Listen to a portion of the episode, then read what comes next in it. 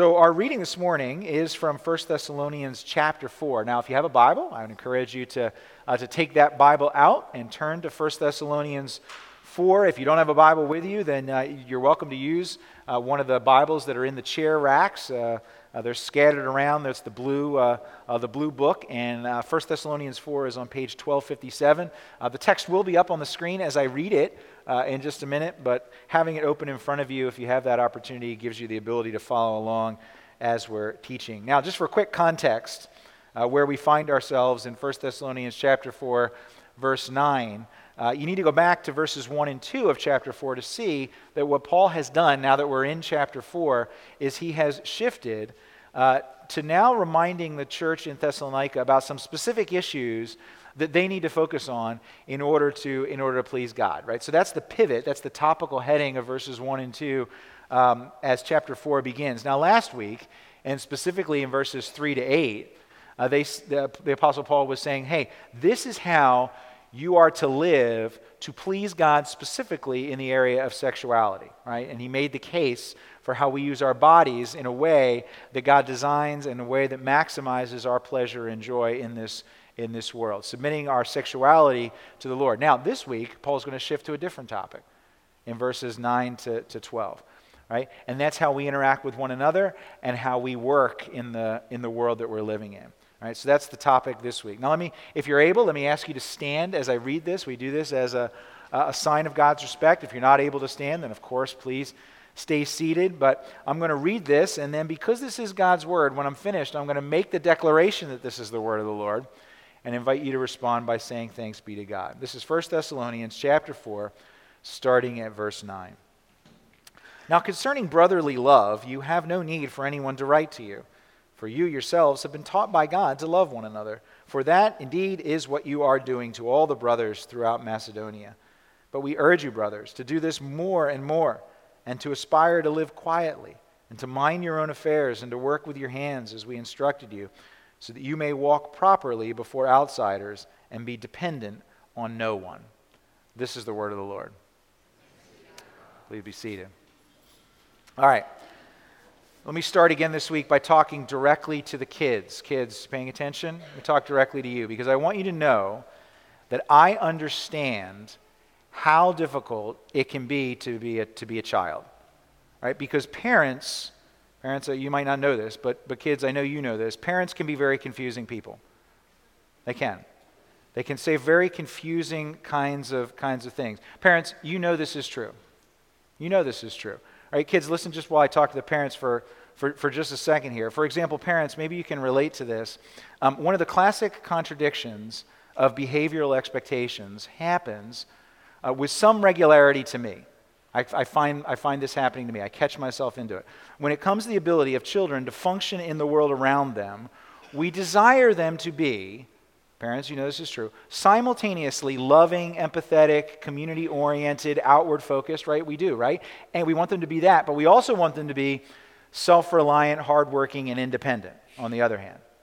Right? Outward-focused, community-oriented, self-reliant, self-dependent. And so if you're an adult, you can appreciate the need for both of these characteristics. But if you're a child, children, right, you can see how sometimes your parents' instructions to you can lead to serious confusion. This is what I mean, kids. As, tell me if this has ever happened to you. Because in only a matter of minutes, I have found myself at different points in my Uh, parental journey thus far, saying to my children something like this. I'll say, look, you know we exist as a family here, okay? It's not just you. You're not just the only person here in this house. So how about we start looking out for other people and not just looking out for yourself, okay? Instead of just worrying about yourself, why don't you look around and help someone? Get it? Kids, have you ever heard parents say something like that? Right? Parents, that's good, right? Good stuff. Helpful, important kind of things, right? Now then, listen though, this is what I would do. Same child. I'll say, sometimes just a few minutes later, when they attempt in their own way to help others who may not want help and screaming ensues, right? I will say, excuse me, is that your business? No, it's not. Please just worry about yourself. Just worry about you. Don't worry about what they're doing. Don't worry about that. You worry about you. Got it? Is it any wonder that being a kid can be confusing? Right? And any reason, and is it any wonder that in Ephesians five, Paul tells fathers not to exasperate their children, right? Now, that may not happen in anyone else's home, right? But please pray for my children because they have to live with me. Now, I share this because I think that's sort of how you might feel when you read these verses here in First Thessalonians four, because in nine and ten, we seem to hear Paul making the case for radical community with others. Love other people, right? You aren't just the only person here. You need to look out for other people. He's making a case for mutual dependence among the people of God. Right then, verses eleven to twelve, it sounds like he tells them they should be minding their own business, that they should do their best not to be dependent. He makes a case for independence. So which is it? Dependence or independence? Now, spoiler alert, the answer, of course, is, is both, but the question, right, the, the, what, that we need to look at is why. And how? If he's saying both of these things, how do they fit together? Because there is a great potential for confusion here in these verses. And these verses have been, particularly eleven and twelve, have been sometimes misunderstood as to what they mean and why Paul's saying what he's saying. Right? So what I want to look at, and there's a kind of rough outline that you can follow along in the uh, in the bulletin, though you don't really need, you need it written down to follow it. Right? But I want to talk about the need for dependence on the one hand, and that's primarily verses nine and ten. And then I want to talk about the need for independence, and that's primarily verses eleven and twelve. And then we need to think about, okay, what brings them together? How do the two really work together um, and both be true at the same time? All right, first, let's look at the need for dependence. Right, just to reorient ourselves, look at verses nine and ten. Now, concerning brotherly love, you have no need for anyone to write to you, for you yourselves have been taught by God to love one another. For that indeed is what you are doing to all the brothers throughout Macedonia. But we urge you, brothers, to do this more and more. Now, this is fairly straightforward, right? What's Paul urging them to, to do? To love one another, right? And what kind of what kind of love? Brotherly love, right? That's the, the, the, that, the Greek word here, translated brotherly love. It's the Greek word philia. Right now, in, in the northeast part of the United States, right, this is actually a pretty familiar term because it's where the city Philadelphia gets its name. Now, some might debate whether it's true of the people who live in the city of Philadelphia, but it is called, at least, the city of brotherly love, and that's the reason. Because that's what the word Philadelphia means. Now, in contrast, there are other Greek words for, for love, but in contrast to the other Greek words for, for love, brotherly love is not the romantic love between a, a husband and a wife. It's not the, the predetermined sort of instinctual natural love that a mother has for a, a for a child. It's the love of friendship. It's a close bond, a bond like uh, like brothers, based on, on shared interests, on shared tasks, on shared affinity. Now, outside of the Bible, in other Greek writing, it's a word that refers to the affection that, that happens between people when they live, you know, when they're, when they're part of a certain group, when they belong together, right? You're a clique, you're you're you're a crew, right? That's what that's what it refers to. When the when the New Testament uses the term, it's specifically taking that term and using the concept to talk about how Christians ought to love one another, fellow fellow believers, right? So Paul is urging the Christians in Thessalonica to continue loving each other.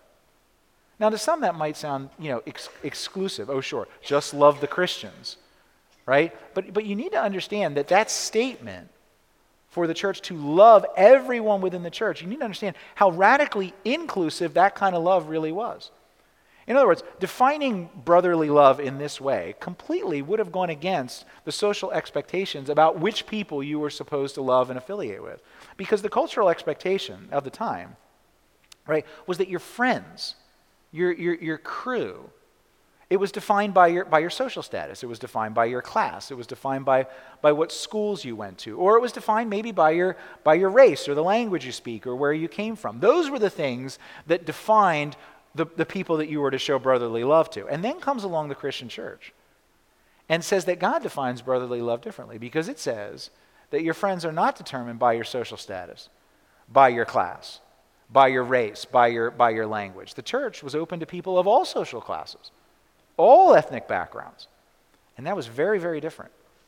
Right? Christianity is distinctive because it upends the social convention of who we love. It tears down the barriers that exist between people groups in the in the world with a message of, of reconciliation. Now, reconciliation first with God, that's the primary relationship that has been broken because of our sin. But that, that reconciliation between us and God is what becomes the basis for our reconciliation with other people. In other places, Paul uses the language of, of adoption, and that's a really good metaphor.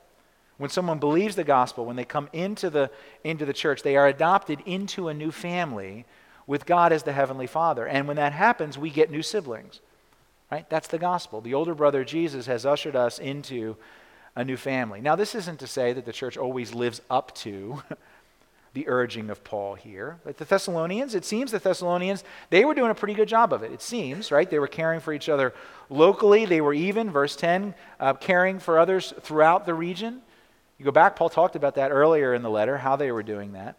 So the Thessalonians, they seem to be doing an okay job with it. Sadly, churches, though, a lot of churches do fail up, uh, fail to live up to this this standard, right? And some of you might have stories in your own past where you've you've experienced something like that. But when it happens, when it actually does work the way that it's supposed to work, when Christians do love one another in a um, in, in the appropriate way, it is a powerful thing. I, I read um, about a pastor's wife describing how one Thanksgiving, Uh, she hosted twenty-seven people for dinner in their in their modest home. twenty-seven people. And it took reconfiguring kind of the home with, you know, rooms and tables. and But they had such a good time doing it that they decided to sort of just, like, let's just leave the house this way. We'll just leave it like this. It kind of worked, right? So they, they transitioned into, like, we're just going to do this on a on a regular basis. So it became a regular event for them to have all kinds of people over for a large family dinner. You know, oftentimes on, you know, on Sunday afternoons. And one of the regulars uh, at, at these at these dinners uh, years ago uh, was a guy named Zion. Now, Zion wasn't able to be there every week when they ha- when they had the dinner, and that's because Zion was finishing the last two years of a ten-year jail sentence, and he was only allowed outside the prison walls with clu- with close supervision for five hours every other week. Right, so so what he would do is he would come to church and then he would join this brotherly dinner a couple times a month. Now, think about how radically inclusive that Philadelphia-style love must seem to a guy like Zion. Right? One week when he was first um, starting to come, Zion was unusually quiet, and, and tears started to come to his eyes as the potatoes were being passed. Right? And it wasn't because, like, I hate potatoes, this is so terrible, like, you know. No, he looked at his host as the potatoes were being passed, and he said, you know, I have never been in a home like this before. I, I mean, it's been a very long time. He said, no, actually never. I've never I've never been in a home not like this, with love, with Christ, with brothers and sisters, with children, and I belong here. That's what he said. You hear the amazement in a statement like that? The table of love is a table where he has a seat. He belongs at that table. It's amazing. It's pretty radical. Right? We belong to each other. Pastors' wives and convicts, go figure, and everything in between. Now, that's the need for dependence. Now, verses eleven and twelve, the need for independence. L- let's read those verses again. Again, Paul says, we urge you more and more, brothers, to do this more and more, and to aspire to live quietly and to mind your own affairs and to work with your hands as we instructed you, so that you may walk properly before outsiders and be dependent on no one. Okay. So first, what's he saying? Like, just on the face of it. Well, at the very least, before we before we do anything to try to reconcile this with what he just said, we should see very clearly that um, he's saying able Christians, Christians who are able to work, that they should work, that they should earn their own living, that they should avoid unnecessarily depending upon others to provide for their, their basic needs. At the very least, that's what he's saying. And what he's trying to combat in saying this is the concept of idleness. Being idle, right? In his second letter to the Thessalonians, Paul actually makes a comment that elaborates a little bit more on, on, on this idea, because Second Thessalonians chapter three, all right, if you're in First Thessalonians, you can get there pretty quickly because Second Thessalonians follows First Thessalonians, so you can turn there if you want. Look at verse eleven.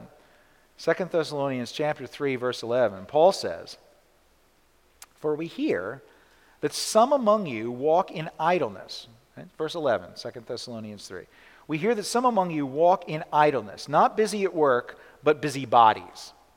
Now such persons we command and encourage in the Lord Jesus Christ to do their work quietly and to earn their own living. Okay, in other words, what he's saying is troublemakers need to get a job, right? Do something useful that will occupy your time. Now contextually, there are two possible reasons why Paul might be encouraging people, specifically in Thessalonica, to get a job and start working. Now, first, and as we keep reading, we'll see this next week, as you keep going in First Thessalonians chapter four, you'll see that there was at least some theological confusion and some theological misunderstanding in this church specifically that needed to be corrected among the Thessalonians.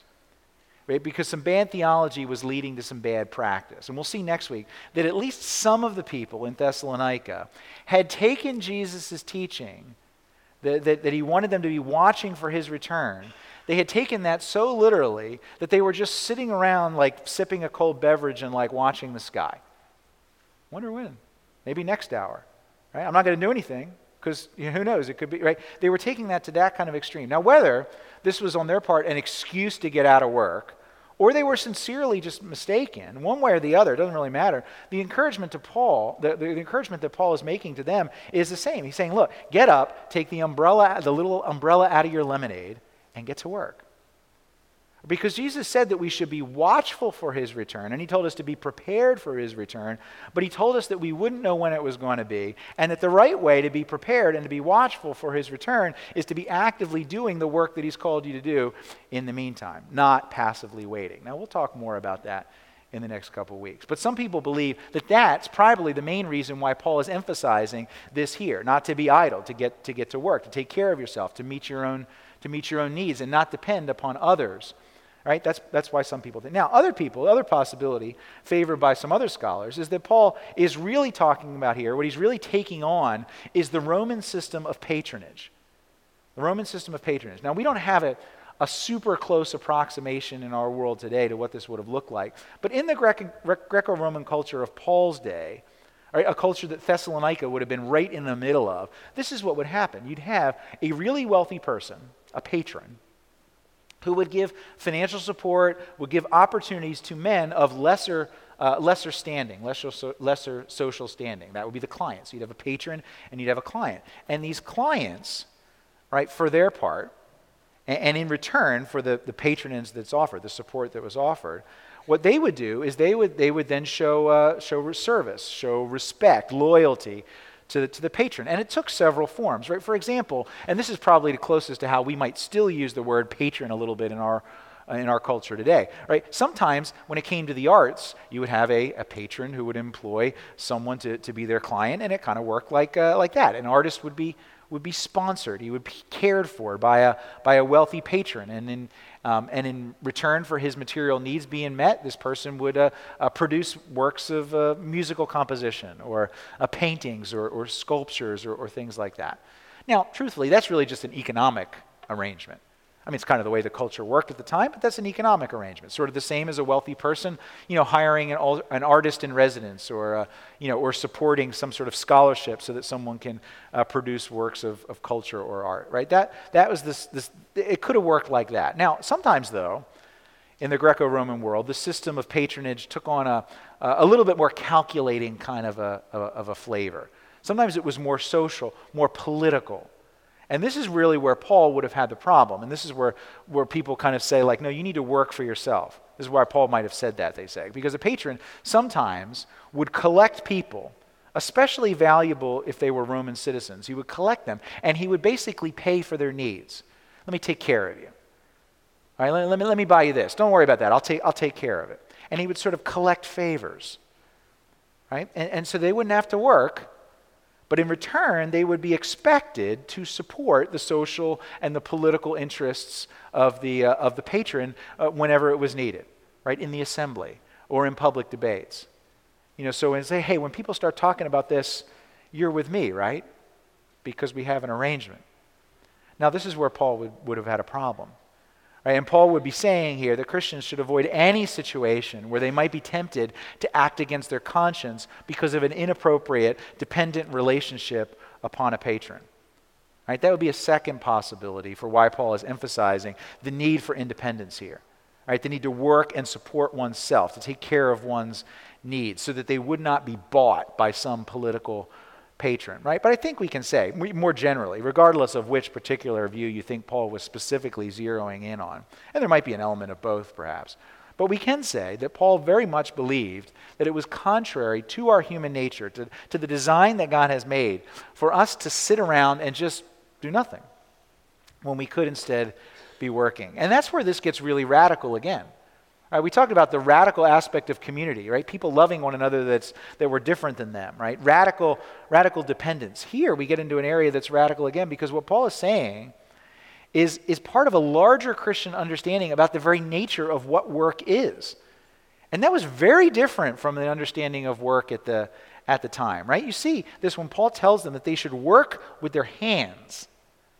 Right now, he's not saying that only manual labor is, is worthy work, but he is, in a very radical, very countercultural way, again, dignifying manual work. L- work with your with your hands. And this is a very clear jab, a very clear attack on Greco-Roman culture, right? Which believed that there were levels of dignity to work.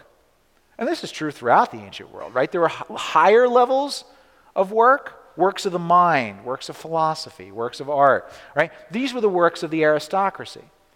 And then there was the physical work, right? The work for the lower classes, the work for the slaves, as it kind of went down the, the hierarchy. And that distinction between dignified mind work and undignified hand work was pretty much the view of the, of the culture of the time. It was almost universal in the ancient world, right? Because they viewed the material as actually less important than the intellectual and the spiritual. The material may be necessary, but it is a, of a lower spot on the hierarchy of importance. But of course, a biblical Christian worldview, a biblical understanding of the world, doesn't allow you to do that.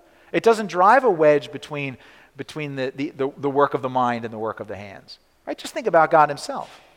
All right, when God created Adam, go back to the Genesis account, Genesis one and two. When God created Adam as a perfect image bearer of who he was, how did he do it? From the dust of the ground.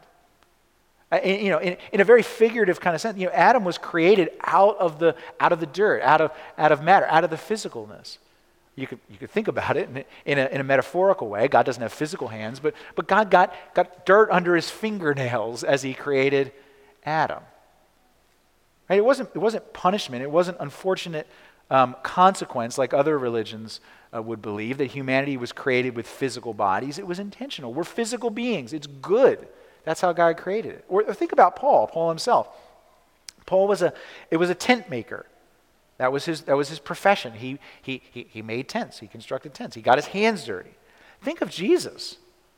Right? Jesus himself almost certainly, as a younger man, would have apprenticed with his adoptive father, Joseph, as a as a carpenter in manual work, right? He would have gotten his hands dirty.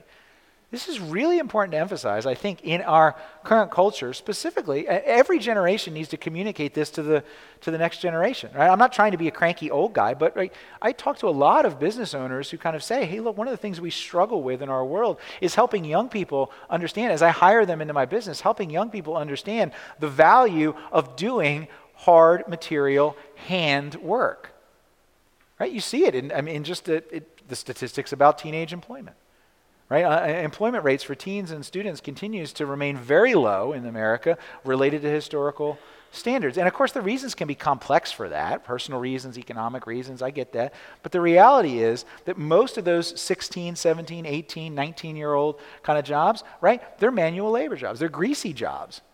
Right? And even if one doesn't end up doing, you know, the greasy manual hand labor kind of work for, for a career, there is significant benefit in understanding the dignity of work like that. Because if you aren't careful, then you can begin to become a culture and have a mindset that falls into the same trap as the ancient Greeks and Romans, thinking that work with your hands is somehow beneath us. It's not. Right? If you were to think of it, one kind of catch takeaway phrase, all, all honest work done in God's world is dignified work. Right? All honest work done in God's world is dignified work. A few years ago, I was flying home from um, from our denomination's General Assembly, and I was sitting next to an airline pilot. Uh, he he, um, I wasn't in the cockpit. he um, he um, he he lives he lives in Atlanta, and he was flying from Atlanta to Philadelphia so that he could then fly another plane back to Atlanta. Right? Sometimes they have to do that. They try to maximize so that they don't, you know, have kind of empty, you know, non-productive flights, but sometimes they have to do that. There was a plane in Philadelphia that needed a pilot back, and so they were flying him to Philadelphia, and then he was going to return, right? So we got talking, and it turns out uh, that this guy, he attended a church off and on throughout the, the years, and as we talked, he actually had a right understanding about who Jesus was, about how someone came to, to know God and, was, and became a, got into a relationship with God. But most of his questions as we talked, the questions that he really wrestled with were questions about work, about where what he did fit into uh, the biblical storyline. And he, he liked flying planes. He was good at flying planes, but he was wondering, and he kind of asked me, he's like, maybe, maybe it's not really good work. Maybe there, maybe there's something, um, something better, something more Christian, he said, that I should be doing. Now, you might expect, talking to a, a Christian minister sitting next to him on the plane, someone who actually, who did leave a corporate job to go and, and become a pastor, you might think that I would immediately begin, you know, encouraging him. It could, yeah, maybe, you, yeah, I think you should. Right? I, you know, leave, leave the, you know, uh, leave Delta Airlines, and and, uh, and and you should you should go to seminary, right? And there's lots of guys I would do that with as I got to know them. Maybe that is the right thing for for some people, and I've had that kind of conversation with people, but that wasn't his issue, right? From what I could tell in, in talking to him, this Delta Airlines pilot, what he needed to hear was that what he was doing every day was in fact perhaps the most spiritual, the most Christian work that he could be doing. Right? Because all honest work done in God's world is dignified work, right? Think about it from his perspective, from the perspective of an airline pilot, right? What this man did, working with his hands to, you know, flip switches and turn dials, hopefully in the right order, in the right direction, right? What he did with all those levers and dials and buttons, in a way, it was incredibly useful in God's world, because he was enabling hundreds of people every single day to travel safely hundreds of miles in mere hours. Right, so we talked about this, and I said, like, look, think about this. Every day, passengers on your plane almost certainly include people like this. They most certainly include anxious patients who are traveling somewhere to a hospital to get life-saving treatment. Almost every day, there are people on this plane who are brave soldiers traveling to assignments to better protect our country. Right? There are hardworking business people meeting clients so that our economy can function to bring food to our tables. Every day on these planes, there are probably grieving young people traveling to the funeral of grandparents in another city. Happy families enjoying vacations that are that are mixed in with, with all of that. Christian pastors like me who are traveling to conferences or to assemblies to learn better how to minister the gospel of Jesus to people. All of those things are happening, and you, in your work, are enabling it to happen. Look, maybe God is calling you into full-time Christian ministry. And I'd love to help people discern that, right? That the church needs that. But if he's not doing that, right, then he's not asking you to settle for some lesser level of, of work. Don't ever think that whatever your version of flying the plane is, is somehow less dignified. All honest work done in God's world is dignified work, because it contributes to society, because it frees you from being a burden on others. It's a very loving thing to do. In the very best sense, it's the independence that Paul says that we need. And when that sinks in, when you better appreciate your place in God's economy, then you can understand the quiet life that he's talking about in verse eleven. Do you see that phrase? Right? We need to understand this term, living quietly. Right? Living quietly. That's not sitting lemonade on the deck of some cottage by the beach or a dock at the lake. There's nothing wrong with that. But but this term, living quietly, it's, it describes people who are content, who are productive contributors to their community. They're quiet in the sense that they don't cause trouble, right? They're good neighbors. You want them on your, your block. And this is where we begin to see things coming together, right? We need dependence, brotherly love, community, compassion for others, but we also need independence, dignified work that seeks to glorify God and meet our needs, right? We, this is what bring them, brings them together. The fact that while you need both true dependence, love, and true independence, work, you can't really have one without the other. Think about this. You can't really, you can't have true love without work. You can't. Right? You see, if you desire community and you desire connection with other people, but you aren't willing to give something of yourself for that relationship, for it to occur, then you don't really have love for other people. Right? You want community so that other people can meet your needs, can serve you, but you don't really love others, right? You only love yourself.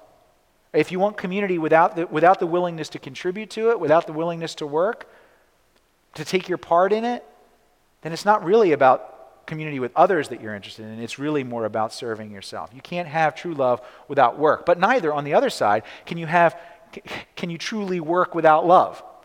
Not truly, not in the way that it was intended to, right? I mean, you can be, you can be economically self-sufficient. You can pay all your bills. You can fully fund your retirement. You can properly insure yourself and protect yourself from financial risk. But ultimately, if all that work isn't done for some higher purpose, something outside of yourself, some motivation of love, then what have you really gained? Right? Your work was made for more than that. It was made so that it can benefit some higher purpose outside of yourself, so that it can benefit others. So do you see? Right? You can't have community unless you're willing to work for it. And you can't really work unless you're doing it for some higher motivation of love and, and community with others. Right? True love works, and true work loves. Now, that's what brings the two concepts together, right? The mutual necessity of both, the fact that you can't really have one one without the other. But nowhere do you see that more clearly, this coming together of true love that works and true work that loves. Nowhere do you see that more clearly than in the life and the work of Jesus, because no one more perfectly brings dependence and independence, love and work. No one more perfectly brings those two things together than Jesus, because he know, he knows what perfect community feels like. Right? He was one of three persons in the Godhead, mutual love, community, that predates the creation of humanity. God the Father, God the Son, God the Holy Spirit, loving one another in perfectly community. He knows what that feels like, right? But he left that so that we could experience some of it too. Jesus, in his human nature, he also knows what it's like to love like a brother, right? He chose to share his life with other people, other disciples. He asked them to pray for them. They ate together. Right? And that love that he showed to them and taught them to experience, that love is the greatest work that the world has ever known, right? Th- this is what I mean. Well, I might sound frustratingly contradictory to my kids, right? When I say to my children that they need to think of others and not just themselves, right? It's not because independence is wrong, it's because they're doing independence wrongly. In other words, if you think that independence just means that other people should serve you, then you don't understand independence. And on the other hand, when I say to my children that they need to back off and not worry about the business of others, it's not because depending on others is wrong. It's because they're doing dependence on others wrongly. They're seeking to serve themselves rather than to, uh, to, to serve other people. Right? Here's the convicting thing, though, the thing that all of us need to understand. Right? It, it, it might have every reason to frustrate my children, but here's the thing. I'm really just like them, and so are you.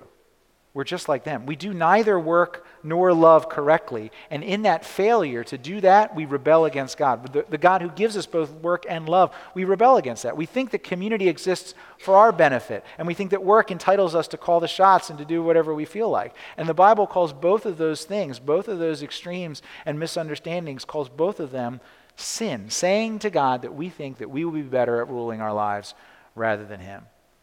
And what sin does simultaneously is disconnect us from community, community with God, but as a result, we can't have the dependence, the community with other people that we need because of sin.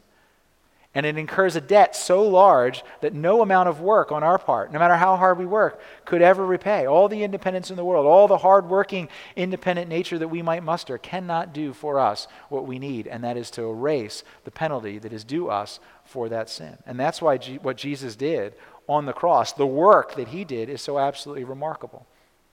Because on the cross, you have a love that is working, a love in action. And you have a work that is loving. Right? You can always tell someone that works with their hands, can't you? You encounter someone that works with their hands, you know it. My Little League baseball coach when I was ten, eleven, and twelve was a contractor, Mister Condell, one of the gentlest, kindest men I knew. But man, did he have rough hands. I mean, calloused hands, scraped hands, scarred hands. He was a contractor. He worked with his hands. And you could tell that he worked with his hands when you looked at his hands. When Thomas the disciple needed proof that Jesus had done his work, that it had been accomplished, what did he ask to see? His hands. He said, I need to see the hands. Have you seen Jesus' hands? Have you seen them? They pounded nails through those hands so that he could accomplish in his work the greatest, most loving thing that the world has ever known. Right? They are the evidence, his hands, that he voluntarily experienced disconnection from community with the Father so that he wouldn't ha- so that we wouldn't have to experience a, a lack of community with the Father. Right? His hands are the evidence that the debt that we incurred are paid, that that debt is paid. They're evidence that the work has been done and that it has been done for us in love. Everything that Paul is urging the Thessalonians to do here is impossible without Jesus having done it first. True love works and true work loves. Paul is not making contradictory statements here. Now, now you may find the instructions of Paul baffling. You might find them exasperating. But if you do, if you don't understand that connection, then you will constantly bounce back and forth between those two extremes. Right? Wanting to love without a willingness to put into, into community the kind of work that's necessary to make it happen. Right? Wanting to work, but really only to meet your needs and not the needs of, of others or something greater. And the only way to stop bouncing between those extremes is to put your faith in the only one Jesus, who has been perfectly able to do both. Let's pray. Father, we thank you for what you have done, for the work that you have done, the work that you have accomplished on our behalf and for our good. Thank you, Lord, that your love did not stay inactive, but it worked for us. And thank you that your work was not futile or in vain, but that it was accomplished uh, for a purpose and a purpose of love. So, Lord, let us rest in that work that you have done for us, we pray, in Jesus' name. Amen.